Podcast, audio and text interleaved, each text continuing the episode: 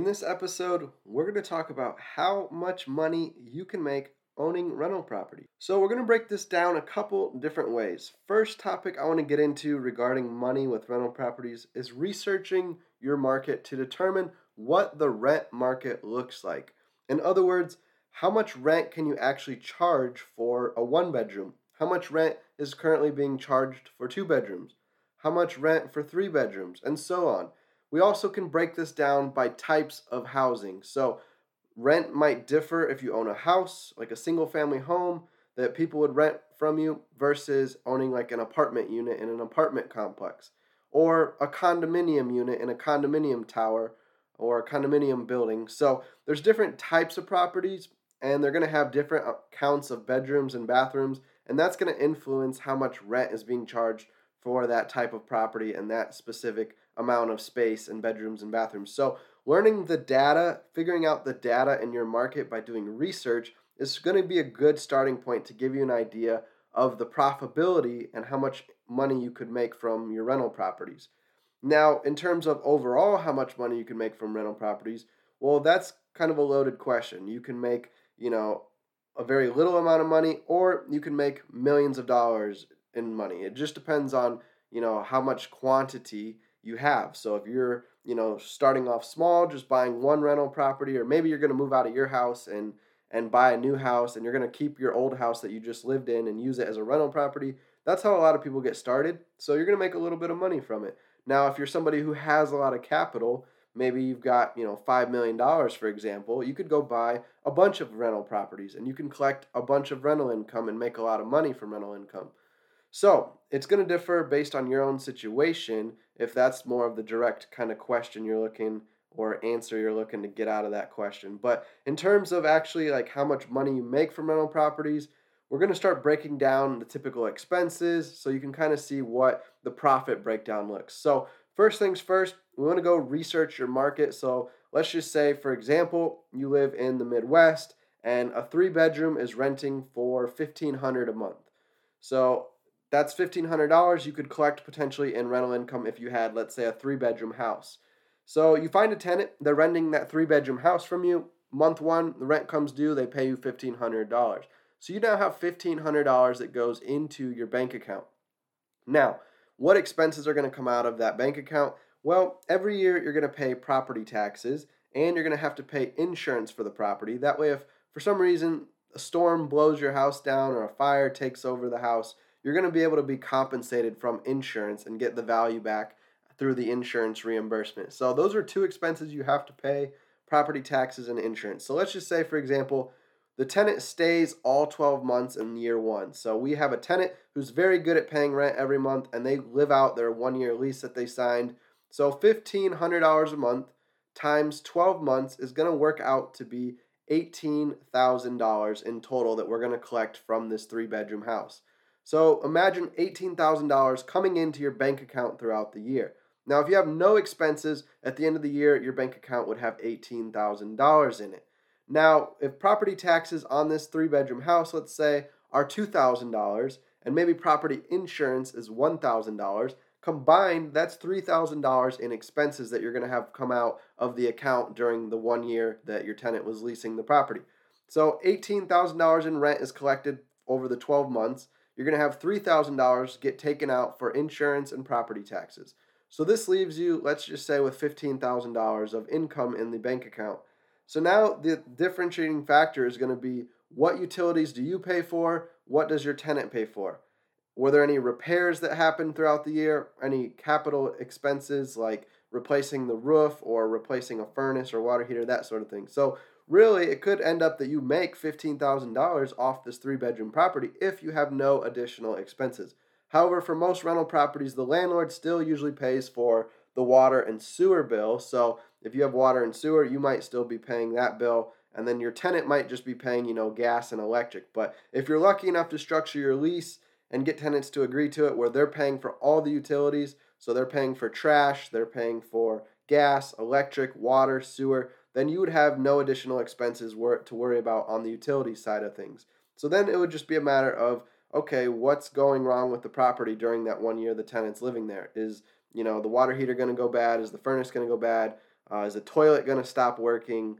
Uh, is, is drains or you know plumbing going to get clogged and you have to hire a plumber to come out? So there's going to be little expenses like that that might pop up here and there. But let's just say you have to pay 200 bucks to have a, a plumber come out and repair stuff. You're still going to end up making, you know, 15,000 minus that 200. So you're still making $14,800. So that's just one example of how the profits could break down.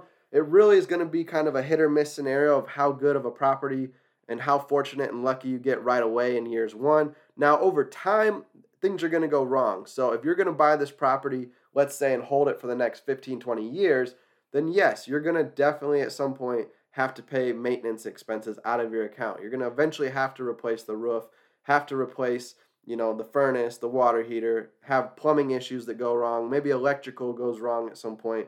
So there's going to be those expenses down the road. But initially starting out, if you're buying a rental property and you're just planning to hold it for the short term, you could get lucky and buy a property that's already in pretty good shape and you could actually end up not having to spend much on repairs and maintenance while you own that property the first couple years. And so that's going to leave more money in your account each year and it's going to start to pile up and you're going to be able to save it up quicker.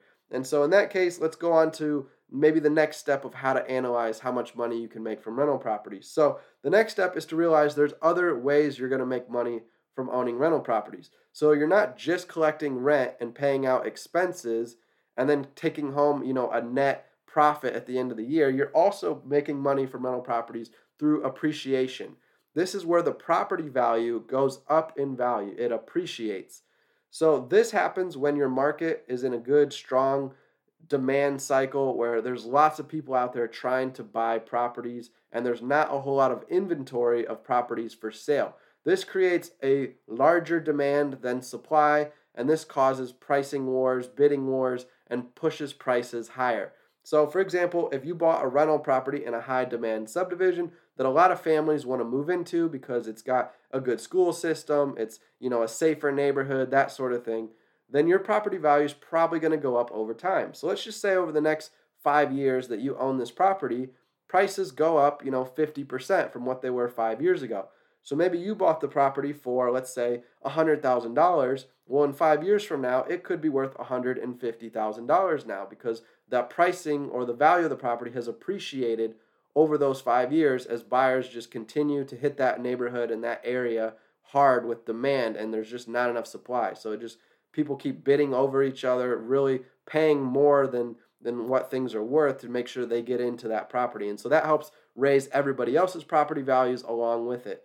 So that's another way you're going to make money from rental properties, and you can make a lot of money uh, through owning rental properties over a long period of time because property values tend to go up over time quite a bit. So, that being said, the next best way you're going to make money owning rental properties is buying properties distressed conditions at well below their market value. So, this means that the property might be worth, let's say, $200,000, just an example but you see that it's on the market for sale for $100,000. So it's well below its potential market value. So, how do we determine the market value of the property?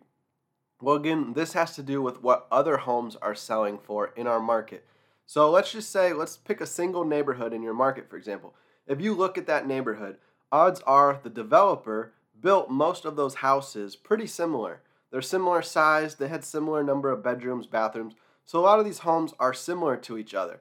So if five homes have recently sold in your neighborhood, for example, for $200,000, then you can assume that your home, since it's similar to these other homes, would probably sell for about $200,000. So that's how you can use the market and what the market's done as kind of a source or uh, what we call comps that you can use then to judge what price your property would be worth. So when you're looking at neighborhoods, you want to kind of learn what the resale value typically is in those neighborhoods for different types of properties. Two bedrooms are usually going to get less than what three bedrooms are going to get. Since you get an additional bedroom with three bedrooms, people are willing to pay more.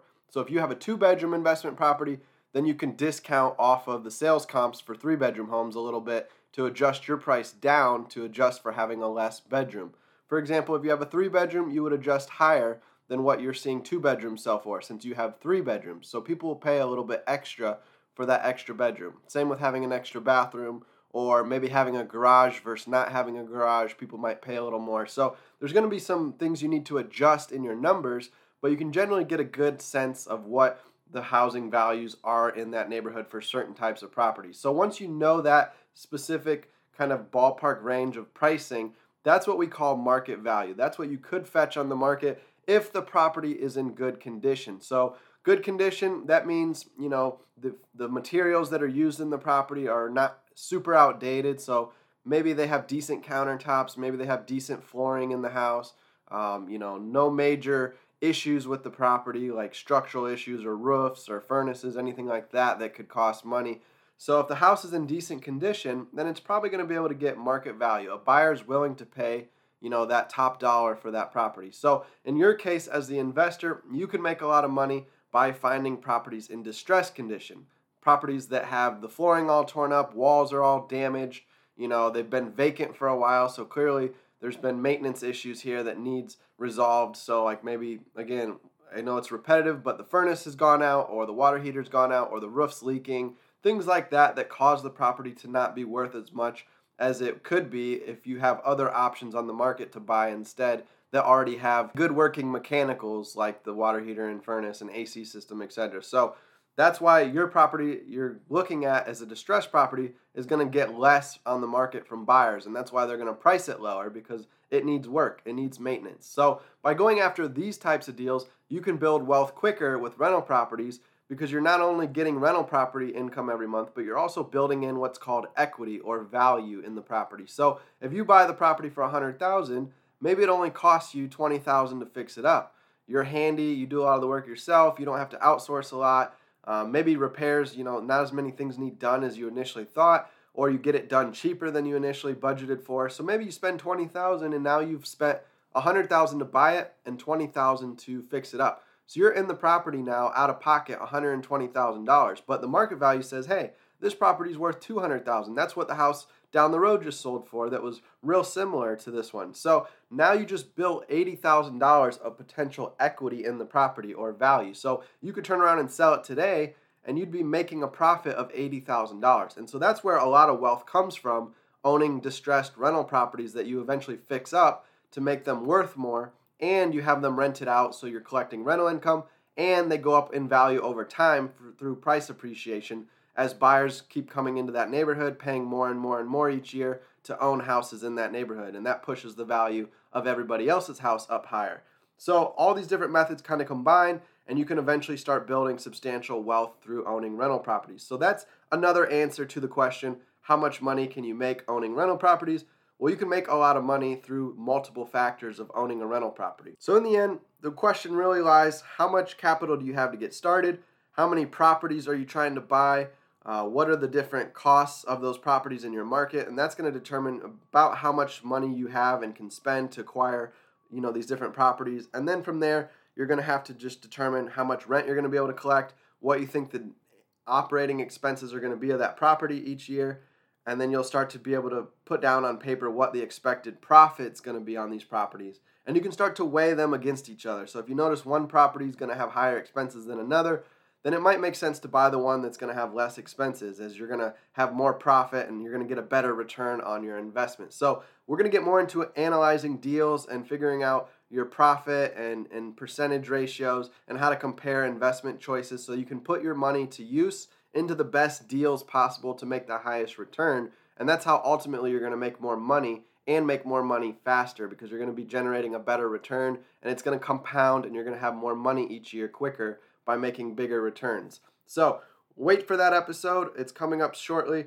Uh, but in the meantime, take these tips today, study them about how you you know analyze rental properties for value using you know distressed properties, looking at the market value to see what kind of profit you can make after fixing it up, what the rental market looks like, you know how much are different properties renting for, whether the three beds, two beds, uh, square footage differences, and and and how that affects the rental price that you can charge. And then look at what property taxes are in your market typically for you know certain types of housing and properties what insurance would probably be you could go and get quotes from insurance companies if you need hard numbers. Uh, property taxes, you can get those hard numbers online by looking up the tax records on a property. So you can kind of get a general ballpark of what you could charge and rent, what your expenses might look like. And then the, the question mark is just what happens while you own the property. What things go bad, what things need repaired. That's kind of the unknown here that could eventually start costing you money out of pocket and impacting the type of return you get on your money on your investment property.